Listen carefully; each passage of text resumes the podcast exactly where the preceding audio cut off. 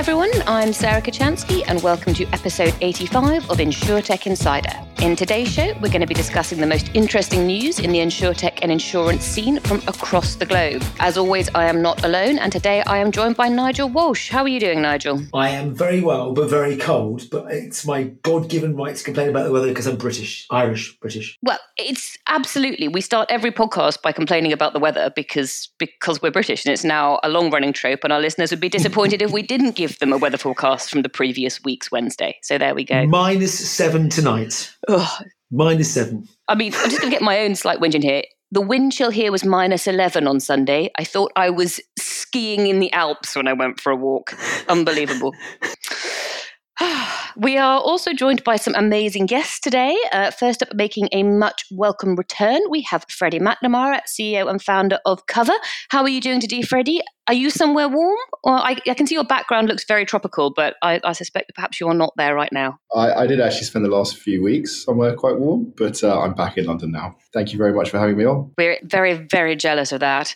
Can you quickly give our listeners a recap of what Cuvva is and what Cuvva does? Absolutely. I'm sure all of your listeners will be aware by now, and they should absolutely go and download our app. But Cuvva is an app that lets you buy very, very short periods of insurance insurance by the hour if you want to borrow a car. And as of a couple of months ago, uh, we sell you a subscription of insurance on your own vehicle. And that will uh, update its pricing based on things like your behavior and other such things.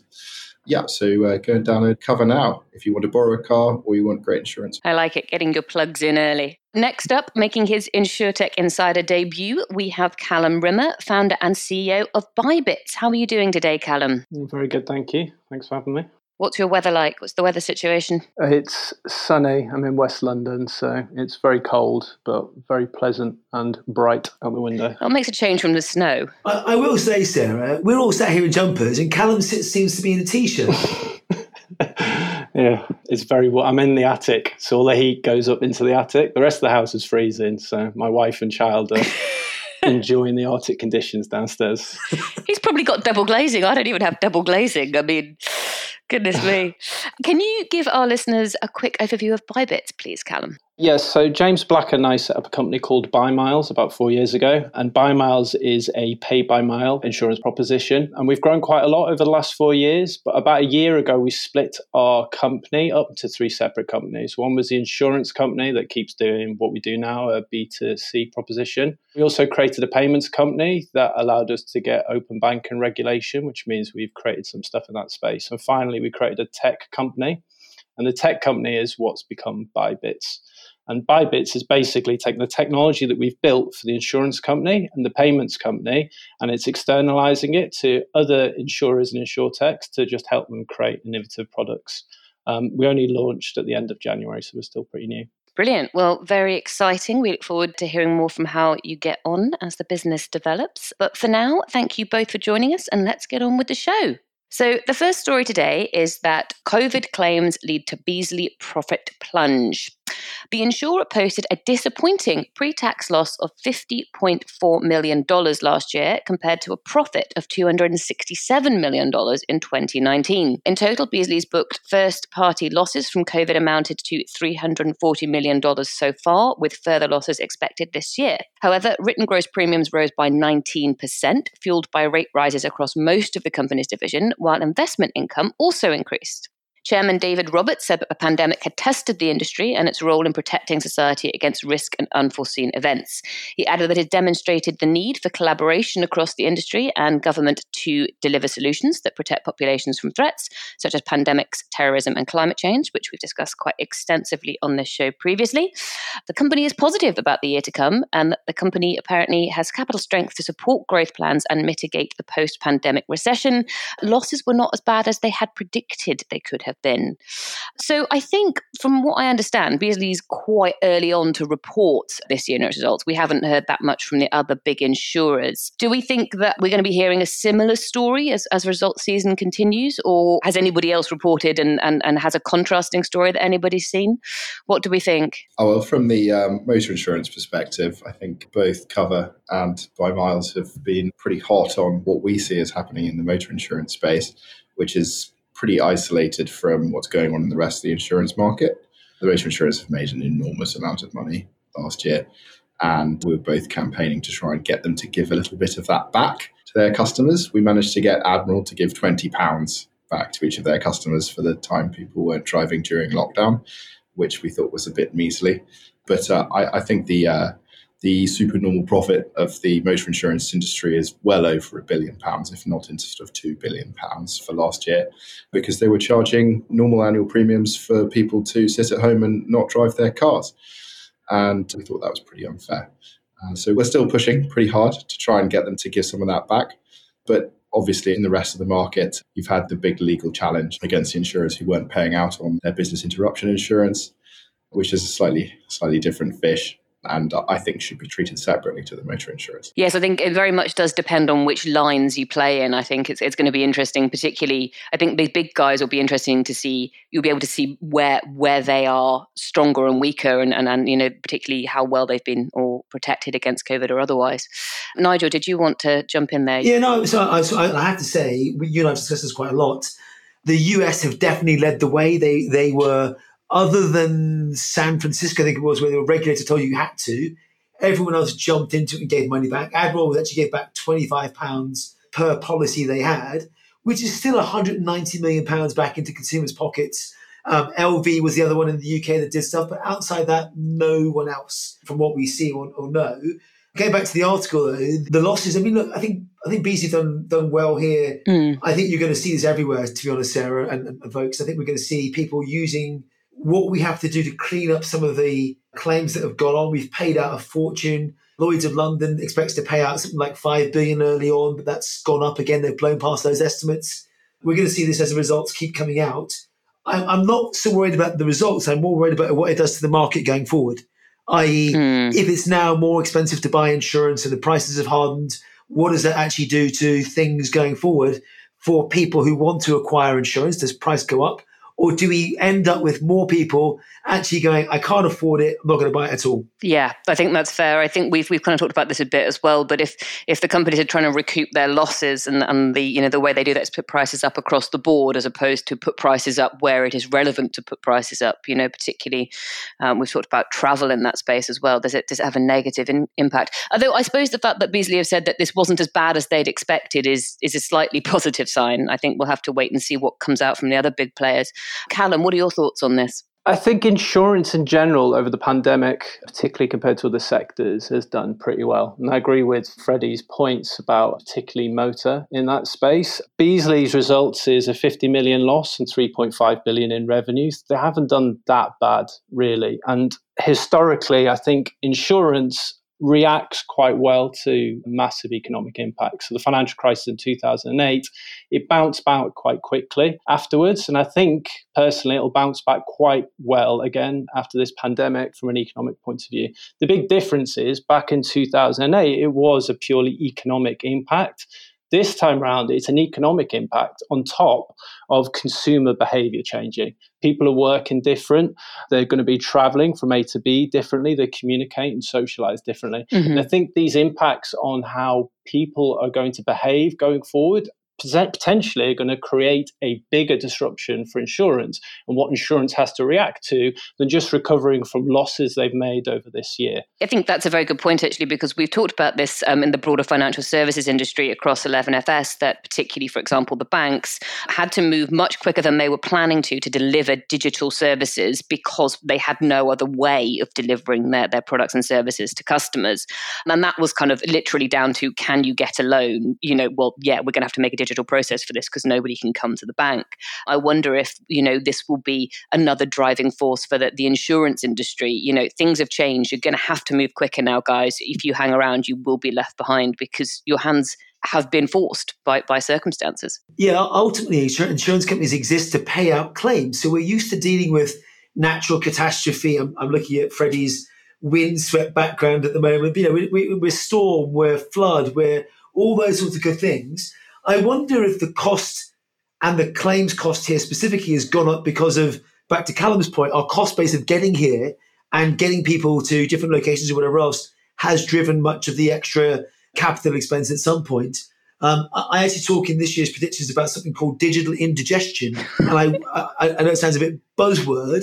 Is this because you've been talking about cake for so long? You've now got indigestion.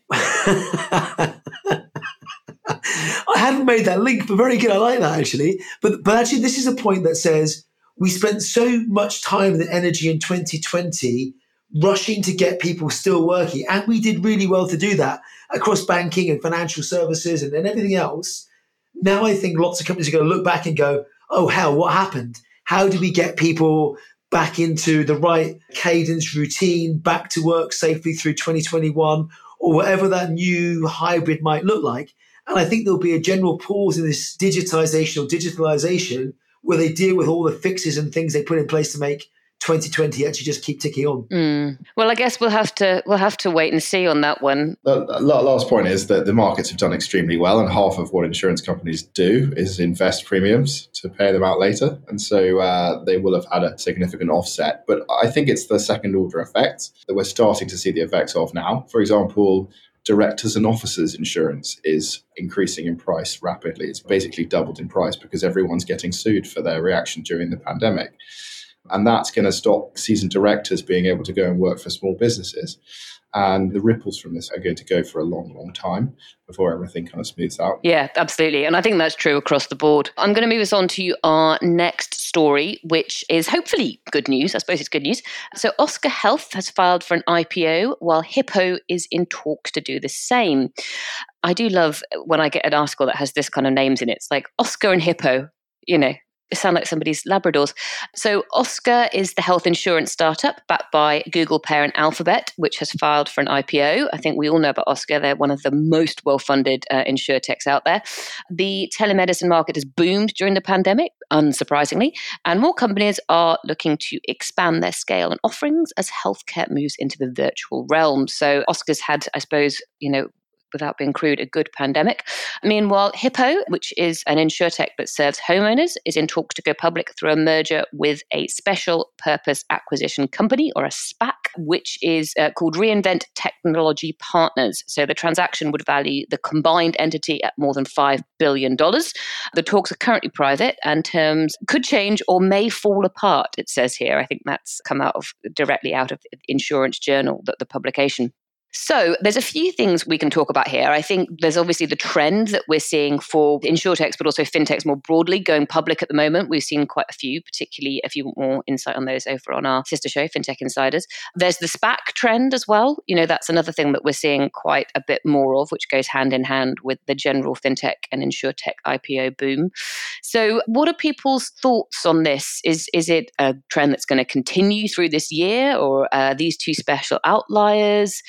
You know what are, what are the thoughts on on sort of i suppose these these events i'll jump in and go first I'm excited by. I think it's validation of the market, right? So you mentioned the Oscar funding, and I laugh as you say Oscar because that's actually it's my son's name. He's had a great pandemic. He's at home, cuddled up and safe. Sorry, Nigel. It's what I usually call him Jack Russell, to be fair, rather than Labrador. He's a bit more nimble, he's a bit smaller, but he gets called the dog most of the time.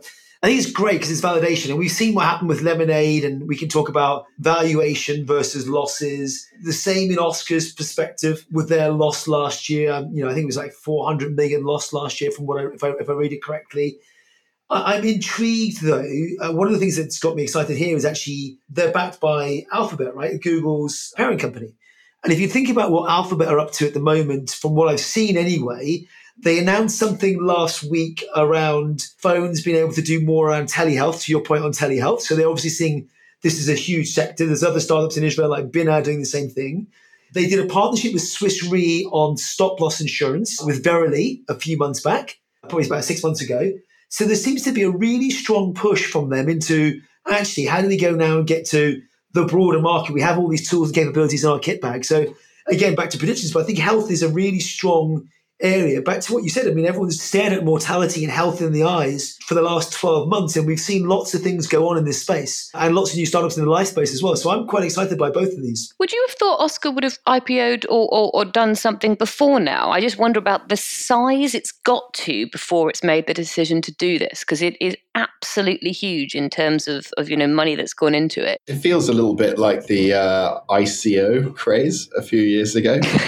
okay. There was a lot of money on the table, a lot of people who are looking to invest, and people launched their ICOs. And now it's the, the turn of the IPO as trillions of dollars is created out of nowhere, and there's a rush to try and find some sort of return that is going to protect against inflation, like historic low interest rates. There's there's nothing in the in the rest of the market, and so taking a bit of risk in a growth company looks like a better move now. And there's just so much cash available to go into these companies that everyone's just heading for the doors. I, I wonder how this plays out, though. Yeah, from an IPO point of view, people seem to uh, people insurtechs seem to be accelerating to get there a bit quicker than potentially anticipated, and maybe the market anticipated. And the use of SPACs to speed up that process, so taking something that normally a four-year cycle to a three-month cycle uh, to get there a bit quicker. I think insurtechs like Metromile and Hippo in particular using these vehicles to get there. I think they're trying to catch the wave that Root and Lemonade have created, where there's a lot of investor confidence in insurtech vehicles.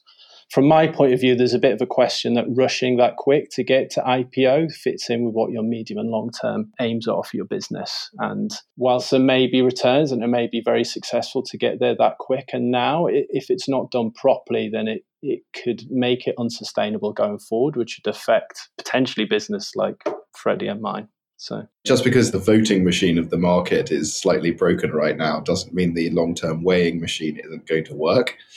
And just like the GameStop shares that weren't worth $400 each, it might be the case that over a medium term period, if the prices come down, the bubble is let out of the system, then you can actually find it difficult to run the business. I mean, I think we, we saw that with the early fintechs, particularly the peer to peer lenders went public and they went up and then very, very quickly down. And that, that sort of bottom dropped out of that very quickly. Now, there's a lot you know, it would probably be unfair to draw direct comparisons because a lot of their business models didn't necessarily stand up to scrutiny over time. But just to, to Freddy's point, we have seen this kind of excitement of one after another after another of, of, of, similar businesses, you know, particularly in the in the fintech and in wider insurtech space, you know, is, is newer, more novel, happened before. And it hasn't necessarily ended brilliantly for those businesses. So it will be interesting to see, particularly what happens to, you know, the likes of Lemonade and Root that have gone first. Nigel, you wanted to jump in there. Yeah, I mean, just on Freddy's point about game, I mean, it was a fascinating ringside seat, I think, on the internet watching this thing happen in front of us that I knew nothing or understood anything about. Listening to a whole bunch of podcasts, whether it's Scott Galloway or Mark Cuban talking about it. I mean, Scott had a really good phrase where he turned around and said, at some point, the fundamentals of the organization will catch up with this whole thing, which is almost to your point. You know, if you were a traditional insurer, are these fundamentals still correct as they're playing out if you compare them to a you know a long established 300 year old insurer or, or, whatever else it may be. That said the other thing in listening to um, daniel schreiber talk recently was if you look back to some of the bigger tech companies their time between inception and ipo was probably about the same. It was about four years. So i think google i need to double check it but i think google was about four years as well. And if that's the case actually maybe the excitement around fintech and insurtech over the last couple of years has stopped us going public quicker than we should have done.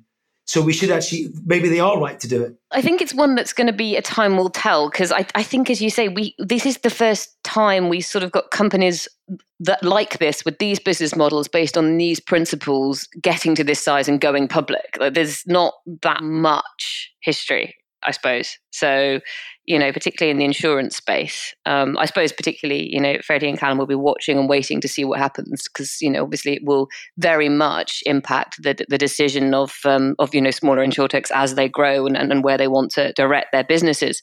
I wonder if one thing I'd like to know is that we've seen an awful lot of it in the US, obviously, and, and the insurtechs there are a lot bigger. Do we think we're going to see more activity in the European markets or even the European insurtechs? The advantage of these SPAC IPOs is that you can go public with a lot less due diligence than uh, than you might be able to otherwise, and it's not as simple to do that uh, in European markets because uh, it doesn't doesn't kind of work in the same way.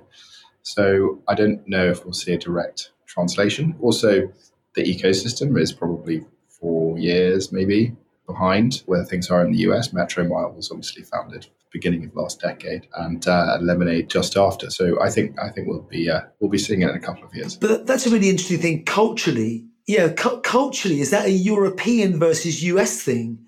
I mean, are we just too polite and British or too European and sitting back and watching things to go? And actually, if we just went, are we going to see Cuvva go public in the next two years and go hell for leather and give it a go?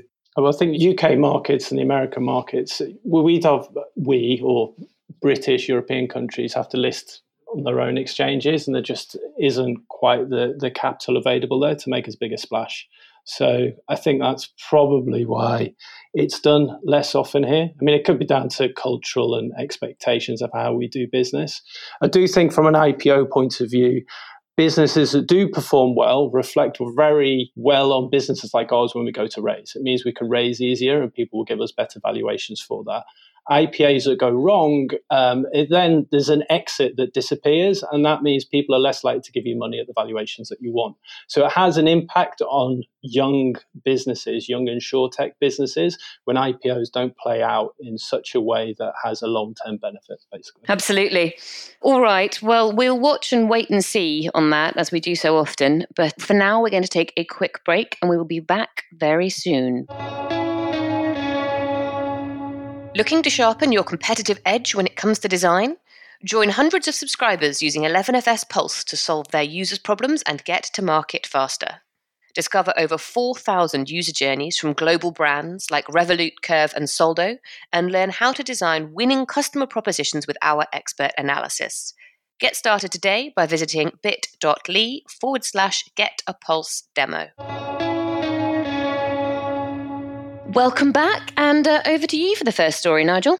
Fantastic. So, first off, and actually a continuation from the last one, is ex Uber staffer Ryan Graves is to invest $50 million in Metromile.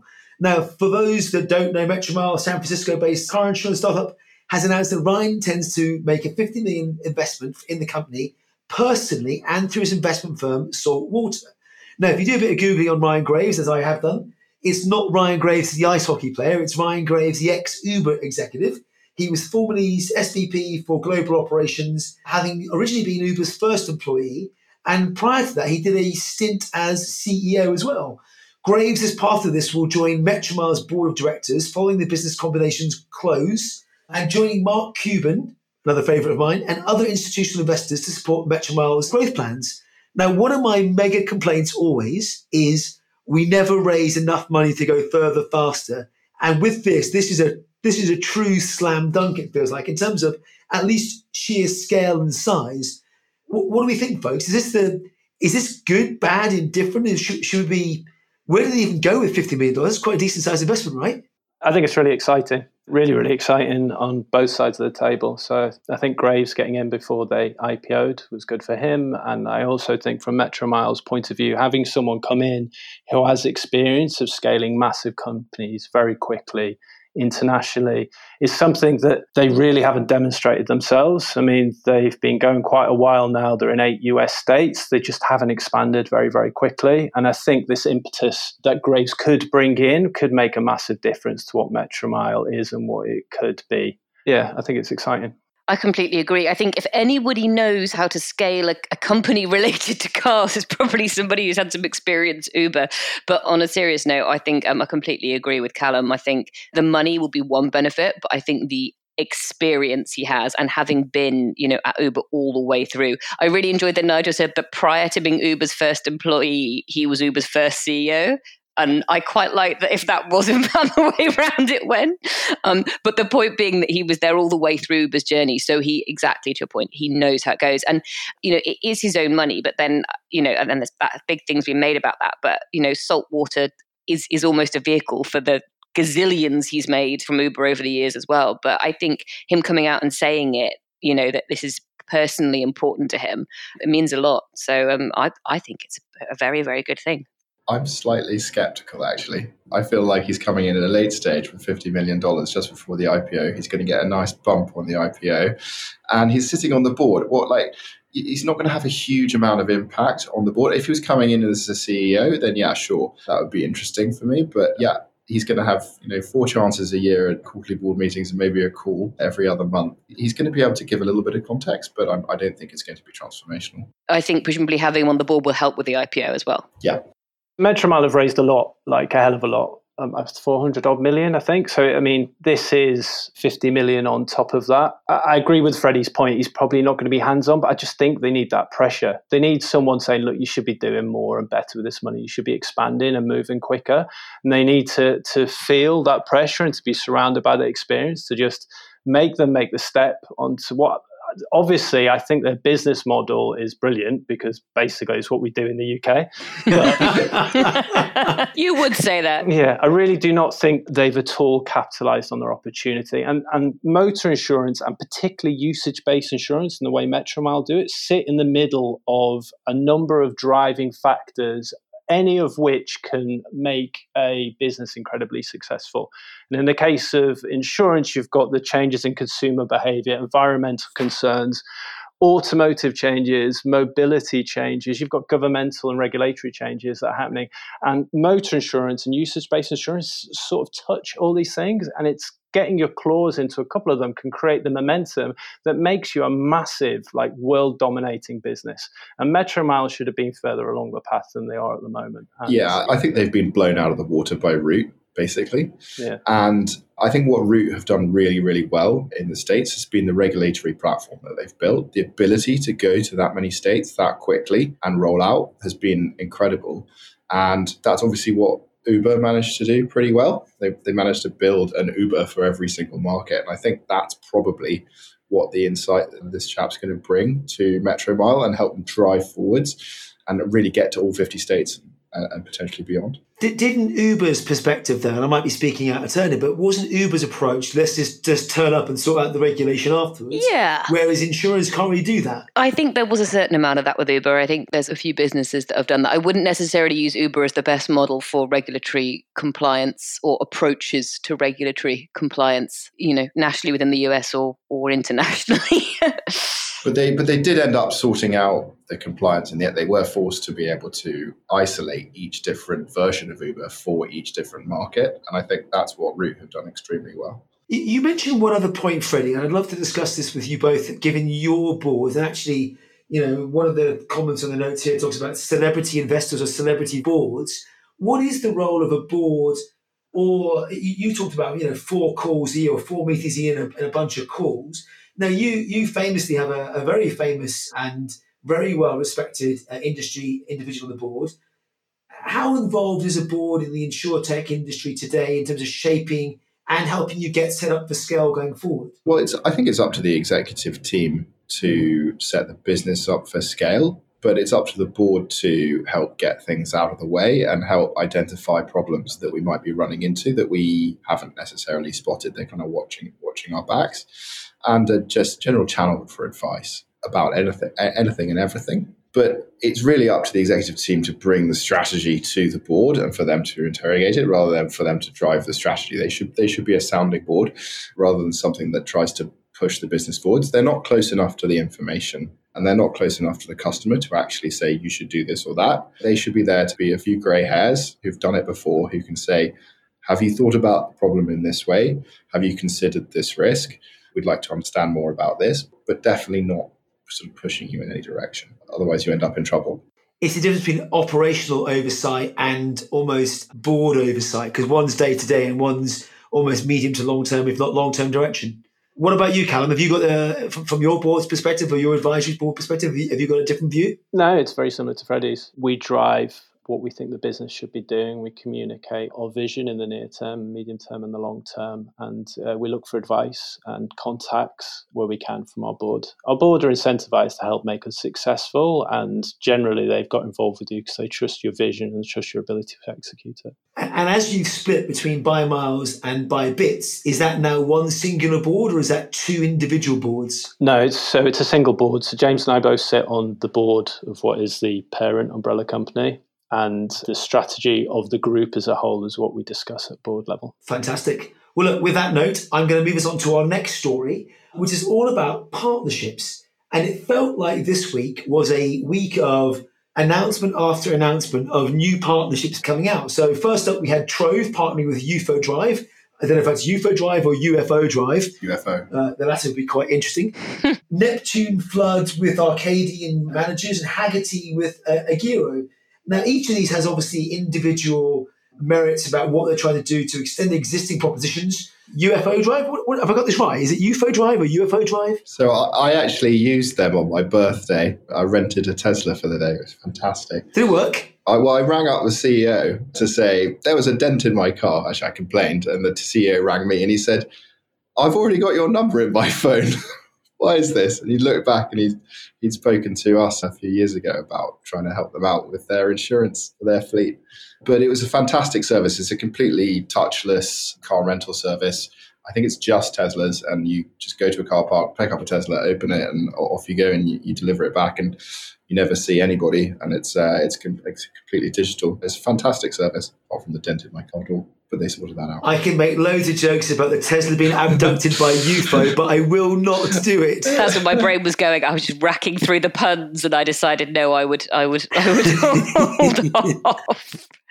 I think the point, just the point, of your serious point about partnerships. I think the, um, I think we've talked about this before, Nigel, but the need for partnerships with insurtechs to get kind of distribution and scale is is is quite quite well understood. And I think certainly from Trov's perspective, if you look at the way that Trove started and the way that its sort of its business has changed and evolved, then partnerships are now are now key and core to its ability to get its proposition out there and, and to work. So I, I, think this is a trend that's not going anywhere. I think it's just interesting to see, particularly with Trov and, and UFO Drive or UFO Drive or whatever we're calling them, to see two relatively new companies getting together and holding hands. And I, I wonder if it's a lot easier for companies that are both new and both have the same or similar experiences of, of, of, starting up and getting going and perhaps you'd hope you know similarly advanced technology backends processes culture all that jazz. You know if it's easier for them which i assume it is but how much more benefit you'd have if they'd gone with a bigger partner that was more established and, and had a more well-known brand. I don't know. I think it's uh, interesting to see who they pick as partners. Not interesting that they are partnering if that makes sense. I'd agree. Callum is this a, is this a path? I mean this is really interesting if you take the ByBits story of which I still have an article about three quarters now written that I need to get out somewhere at some point. Is this a direction of travel that you see more and more partners like yourselves, like Trov, now doing to enable insurance to be almost embedded and visible into the overall propositions, you know, to make Freddy's life really easy, dents excluded? Uh, yeah, it's, how can I put this without trying to sound overly altruistic? Really what you want to do is create tools that allow insurers to innovate. And if they can innovate they can create better customer propositions things that consumers actually want. And creating partnership and sharing technology or sharing distribution channels helps share what is innovation. And innovation is essential in insurance. Insurance if it has one big criticism from me, it's just it does not innovate or change quick enough. And I think leveraging partnerships from a technology point of view or from a distribution point of view can help be the thin end of the wedge that drives in and forces the bigger insurers to adapt and change, basically. But the, the other thing to both of you, if you follow this story through about your point about making life easier, are you not, this is the debate we always end up having, are you not taking yourself one step further away from the insurer?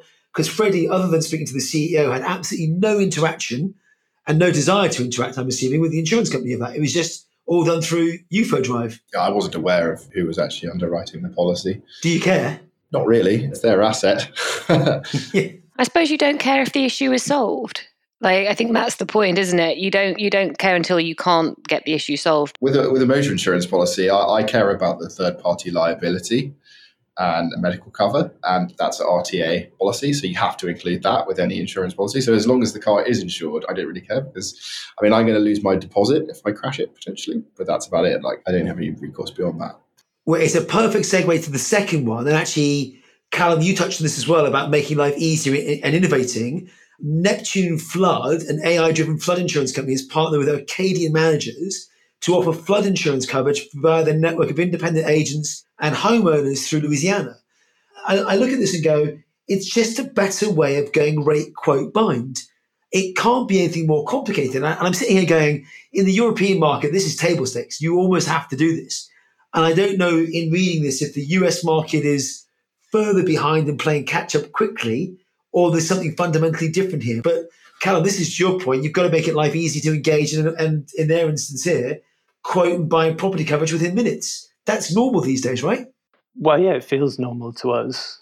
insurtechs or people coming in from a startup environment, it just feels like you should be making. I mean, this is a low hanging fruit. You should just be doing this stuff. And if you need to partner up um, to make it happen, then fine, because at least you're doing it. But there's a lot of things in insurance that if you speak to people outside insurance about how it works and the pace that things happen, it just feels ludicrous. People just can't comprehend it could be that technologically backward and getting a quick quote just seems like an obvious thing that should be happening and should be done. And to be honest, I haven't got a good answer to this one other than bashing insurance a little bit. For me, at least, and I, I might be biased, but for me, at least, it does feel like the maturity of the European market is on an absolute tear. And back to our previous stories, we haven't really taken up the opportunity on the IPOs like the US market has, but they're able to get there faster with less capability. It just doesn't, doesn't seem to weigh itself up properly. The last one as well is something I feel like we've been doing for years. And Hagerty is probably one of my favorite drivers clubs. I love Hagerty Insurance. I love the fact they're classic cars and they talk to customers 82 times a year. But they're partnered with a company called Agero for its roadside assistance program. Now, again, I don't know of a single insurance policy in the UK that I've looked at over the last 20 odd years that's not had the opportunity to put roadside into there by default or at least as an option, which I thought was quite interesting. I mean, I'm assuming there are similar options inside both By Miles and, and Cuvva. We don't have roadside assistance yet. or not. the silence tells a lot there. So this is a really cool partnership, Freddy. You should consider roadside assistance. There's a lot of things to consider, but as a startup, you have to be focused on what the actual core customer need is, and you've got to go and solve that first before you go and bundle in tons of other stuff. Can I just say that I use Drover and we, we can't use Cuvva on Drover, Freddy, so please don't shout at me. We have the insurance that comes with Drover, but they have roadside assistance, but I still have to call a phone. There's no, you know, I can't do it digitally. There's no interaction. And I think the point about this partnership is that you just do it from your phone. It's like embedded in, you know, it's a web platform, it's an online platform. You just go online and say, this is the problem, this is where I am you know, GPS here, come and pick me up.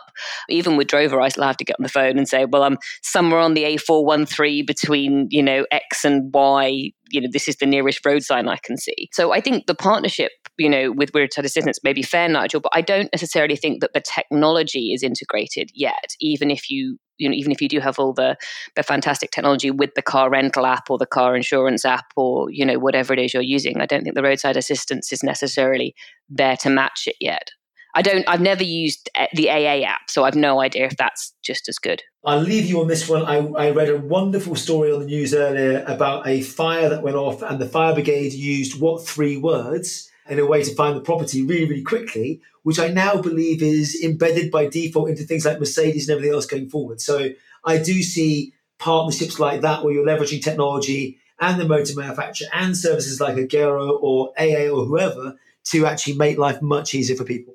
Look, that wraps up the partnership stories.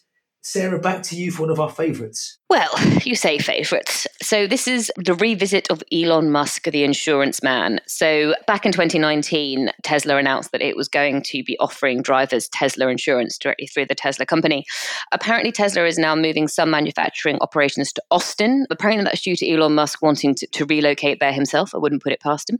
So, that means that Tesla is now going to be offering car insurance in that state as well. The insurance program will be distributed through the Tesla Insurance Services of Texas Inc., an MGA formerly known as Samson General Agency.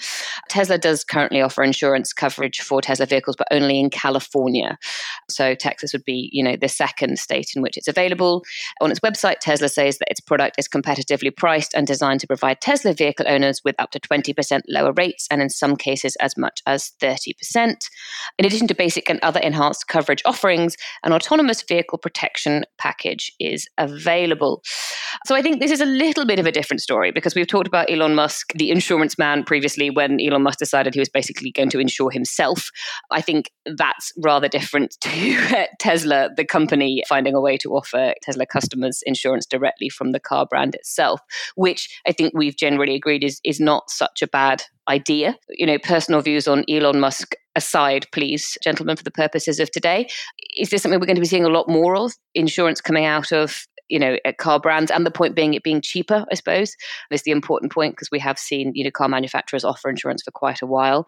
And I think the point perhaps being that, you know, is there an actually advantage that Tesla says it has when it says that because of all the technology within the car, it's much better equipped to underwrite insurance than perhaps, you know, Ford or BMW or whoever else? There's one key advantage, and that is Tesla manufactures all the bits of Tesla and they won't charge a premium to their own insurance company. So it will be cheaper for Tesla to insure everybody else, when they buy a third party insurance policy and they crash a Tesla, that insurance company has to go back to Tesla and buy a really expensive bumper and then get it installed by Tesla. Whereas the Tesla insurance company is not going to have to pay that extra margin. It's going to, just going to pay whatever the cost was, which is obviously significantly less. So they can charge less for insurance. It's, it's quite clever. The key issue for all of these electric vehicles is that the vehicle manufacturer does all of, there's no third party ecosystem. And so there's no competition there, which means they're all very expensive and it takes ages to get replacement. So the advantage would be if BMW, which has quite a large range of electric vehicles, they could do the same thing and it would be cheaper for them as well. So lots of people create and sell third party parts for BMWs, but nobody does that for Tesla because Tesla just controls the whole stack. So that's that's why. I was just going to say I think it's interesting that Tesla are doing this, and I think other OEMs potentially could come in and start making their own direct insurance offering. And I think it's less about being able to turn insurance into a money making part of their business. It's more down to it not stymieing their ability to innovate. With the electrification of cars, the second most expensive thing in the lifetime of a vehicle is going to be the insurance on it. It used to be the fuel, now it's going to be insurance. So that becomes more of a factor in your purchasing decision choice.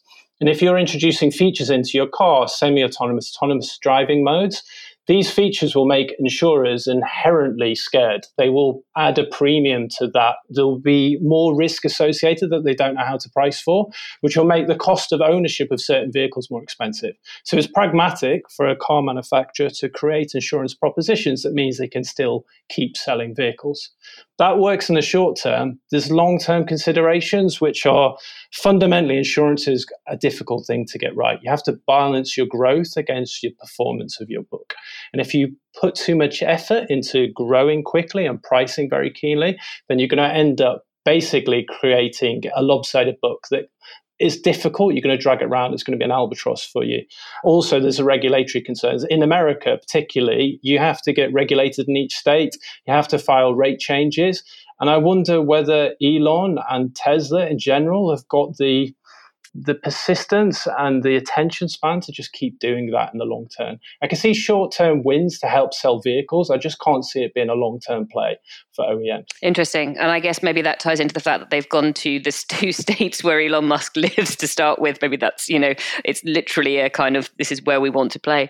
Nigel. I'm intrigued by Freddy, your comment, and actually kind of yours too around the supply chain or the repairer network. Because I've been looking at this for quite a while in, in different guises.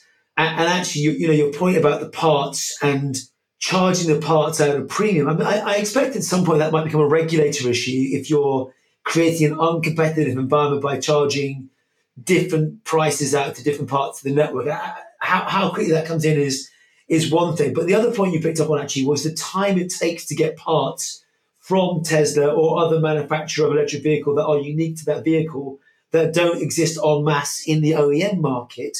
And as a net result, that absolutely kills credit hire. So all of a sudden you've pushed up the, hey, I've crashed my Model S. I need a, a, a loan car and B, I'm not prepared to take a smaller micro car. I want a fancy car that's available, which costs a fortune per day. And all of a sudden, if you've got, you know, a rental car at a extortionate rate to the insurer, depending who's paying for it, it always goes back into the system somewhere. But that ultimately pushes the price up for everyone there is a fundamental issue in the repair network. One of the things they did announce recently was the price of the car or the service network would now also include uh, collision support. So I think there's loads of things happening inside the walled garden that is Tesla around this whole thing of if you dent it, crash it, it needs repairing. We got the guys and girls that go, go out to your vehicle on the road, but actually when it comes back into the shop, we'll fix lots of things at the same time. So I do think because they own that walled garden, they've got better control over it. I think the other reason they got into this was they were really annoyed with the broader market charging higher prices when in theory these cars should be safer. I think that's your point, Nigel, and we'll leave it there. Rant over. um, I think no. I think your points are fair. We are just running out of time. So um, I do see your point, Nigel. This this kind of wall garden, you know, this almost becomes a monopoly, and, and and will regulators take an adverse look at that? I think also it depends on. Be interesting to see. I know Tesla does do insurance for its UK cars. I don't know if it does it outside of the UK, and I don't know whether it does those with partners or not. So that's something else to look for. There are certainly an awful lot of Teslas around my area. I can tell you that much. Okay, well that wraps up the news for today. Where can our listeners find out more about you? Do you have a Twitter or a website, a LinkedIn that you'd like to share with us? Freddy, why don't you go first? You can download Cuvva at www.cuvva.com, which is spelled C U V V A. And if you're desperate to follow me on Twitter, it's underscore Freddy Mac with a Y. Well, if they had followed you on Twitter, they would have been able to join in the glee that was National Car Insurance Day last week, which provoked a lot of discussion about cars too, I believe. So exciting. Callum, how about you? So the website's bybits.co.uk and it's got the social media profiles on there. Perfect, thank you. And Nigel? I actually said something positive about e scooters this week on Twitter. Can you believe it? So on Twitter at Nigel Walsh. I was going to say, would you like to tell people where they can find that positive comment? And you can find me on Twitter at Sarah Kocianski. Thank you so much to all of my guests today. As always, you can find this show on Twitter at Insurtech Insiders. And if you like what you've heard this week, please don't forget to subscribe to the podcast and do leave us a review on iTunes. If you have any suggestions or feedback, please reach out on Twitter or email podcast at 11fs.com. Thank you so much for listening. Goodbye.